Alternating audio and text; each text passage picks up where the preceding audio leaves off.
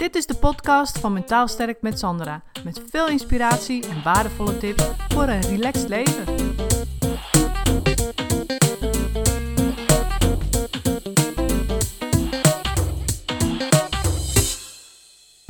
Weet je wat me opvalt ook op social media? Dat uh, als kinderen hun zwemdiploma hebben gehaald, dan zie je dat dus altijd op social media. een kind met een zwemdiploma A, ja, gehaald, weet je wel. En dat was ook toen mijn zoon, uh, ja, wat was dat, zes of zo hè, was. En inderdaad op school zwemmen zat. Nou, dan zag je ook die foto's voorbij komen van, kijk, ik heb zwemdiploma aangehaald. Yes, het is gelukt. En eigenlijk is dat gewoon, begin je dan al met, natuurlijk, zo'n kind te leren presteren. Want die krijgt dat natuurlijk ook mee. Dat hij op social media van zijn moeder staat uh, met een diploma in zijn handen. Van kijk, als ik iets presteer, dan doe ik het goed, krijg ik aandacht. En uh, dat is belangrijk, weet je wel. Maar uh, toen mijn zoontje dus die zwemdiploma A ging halen, dat was echt een enorme worsteling. En, en, want ze moesten dan door zo'n gat zwemmen, weet je wel. Dat ligt dan onder water. En dan moet je dan natuurlijk onder water moet je daar doorheen zwemmen. Nou, en dat was moeilijk. Hij vond het moeilijk en dat ging allemaal niet. Dus ik ik moest dus extra met hem gaan oefenen buiten de zwemles om. En ik vond het een worsteling en hij ook. En nou, uiteindelijk met veel uh, vijf en zessen en gedoe en extra oefenen heeft hij dus dat zwemdiploma aangehaald. En ik ben toen ook eens gaan opzoeken van hoe kan het toch hè, dat, het, dat het zo moeizaam is. En ik zag meer kinderen omheen daarmee worstelen en meer moeders oefenen. ik dacht van joh, waar zijn we hier nou eigenlijk allemaal mee bezig? En als je daar dus eens op gaat googlen en dat eens gaat uitzoeken, dan kom je er dus achter dat kinderen die zes zijn, die zijn eigenlijk helemaal niet motorisch vaardig genoeg. En ook natuurlijk niet mentaal uh, ja, daar al voor een soort van toegerust om zo'n diploma te halen. Weet je, het is eigenlijk veel te veel, zeg maar, om, om dat op zesjarige leeftijd al van kinderen te verlangen. En dan zie je dus kinderen die hebben dan diploma A. Nou, die zijn net zes dan, weet je wel.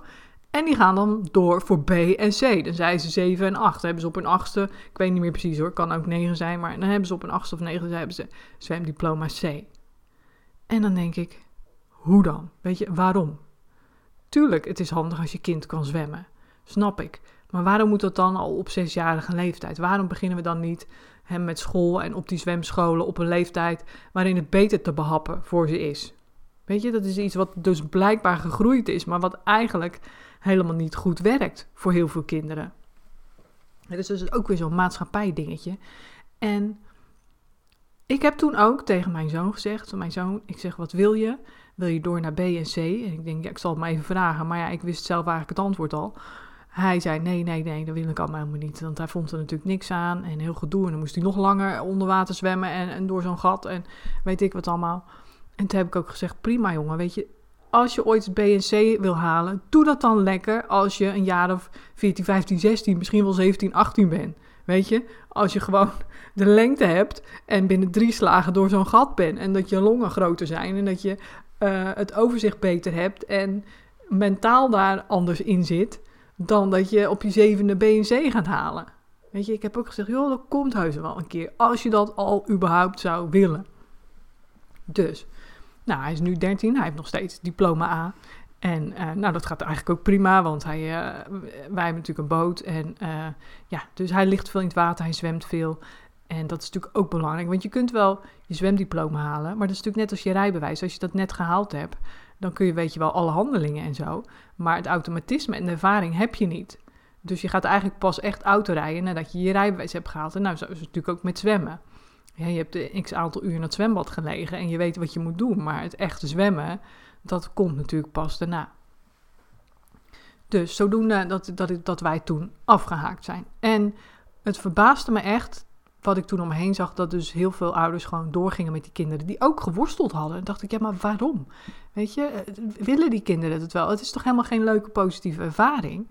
Weet je, waarom zou je dat doen? En dat is eigenlijk, het antwoord daarop is dat natuurlijk heel veel mensen doen maar gewoon omdat anderen dat doen. En die staan niet stil bij wat hun kind nodig heeft of ja, wat ze zelf eigenlijk ervan vinden. Weet je, omdat ze zien dat het kind worstelt of iets. En, en dat is ook waar natuurlijk de verkeerde gedragsmechanismen worden aangeleerd. Zo van, oké, het is moeilijk hè, dat BNC halen, maar je duwt maar door. Hè? Je zorgt maar dat je het haalt. En je, je houdt maar vol. En je zeurt maar niet. En je gaat maar nog eens een keer trainen. Dus ja, dan leer je ze natuurlijk om door te gaan. En dan kun je zeggen, ja, dat is toch handig dat je door leert gaan als het moeilijk wordt. Maar ik denk daarin juist andersom. Weet je, ik heb tegen, me, tegen mijn zoon ook gezegd van, doe het als het makkelijker voor je is. Qua lengte en zo en al die dingen, dat het gewoon makkelijker is. En heel veel mensen denken dat dat niet de bedoeling is. Weet je, dat je het je kind niet makkelijk mag maken, want daar leren ze niks van. En tuurlijk is het belangrijk dat ze op hun bek gaan en dat ze daarvan leren. Weet je, als ze eens een keer niet naar een feestje gaan, dat ze dan achteraf spijt hebben. Handig om te weten, weet je wel. Dat, dat voelt natuurlijk sterker dan dat jij van tevoren gaat waarschuwen en zeggen: Nou, ik zou maar naar het feestje gaan, want anders heb je straks spijt.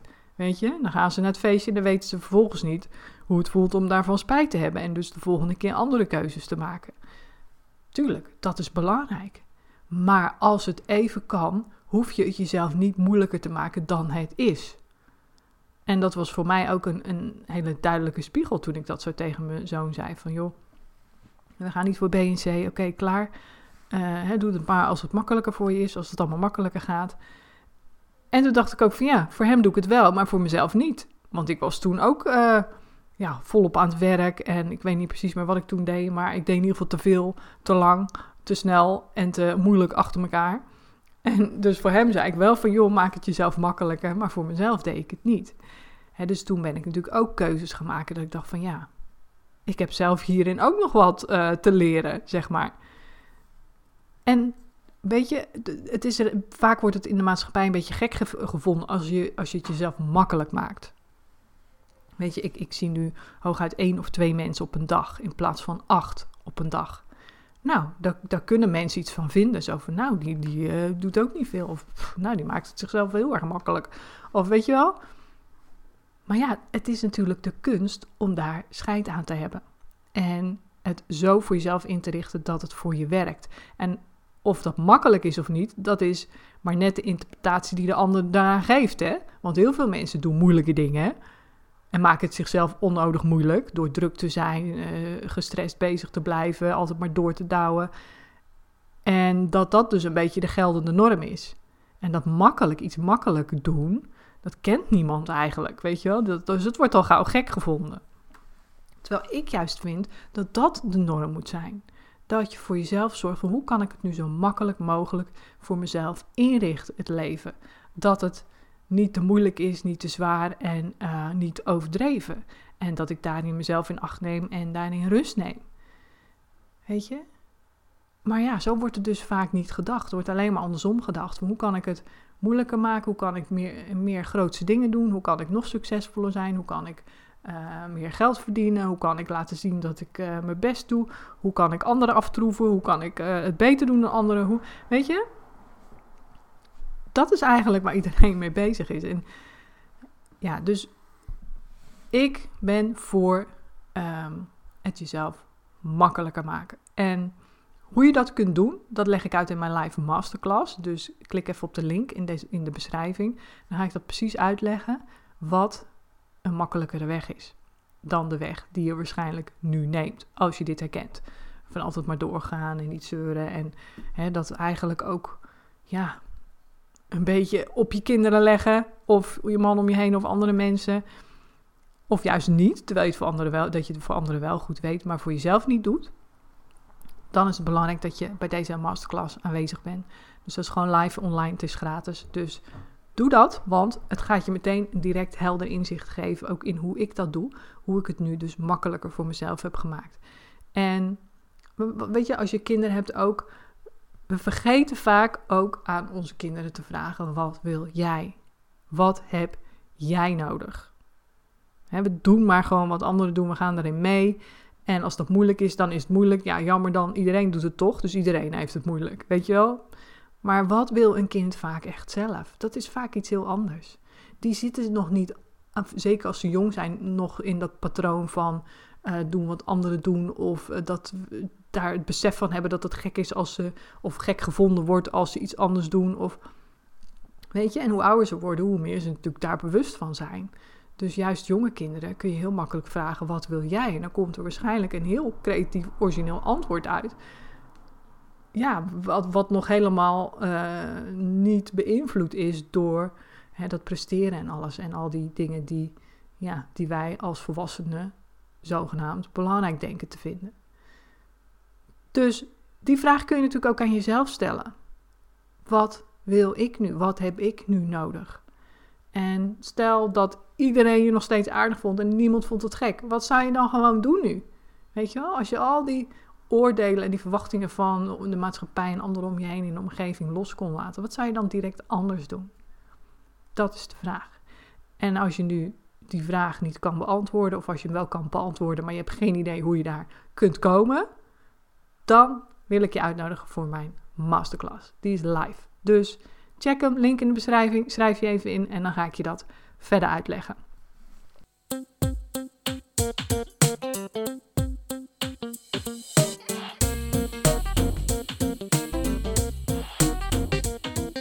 Bedankt voor het luisteren. Wil je meer weten over mijn online videotraining of wil je graag mijn 1 op 1 hulp via Skype of in mijn praktijk? Mail me dan op contact@mentaalsterkmetsandra.nl.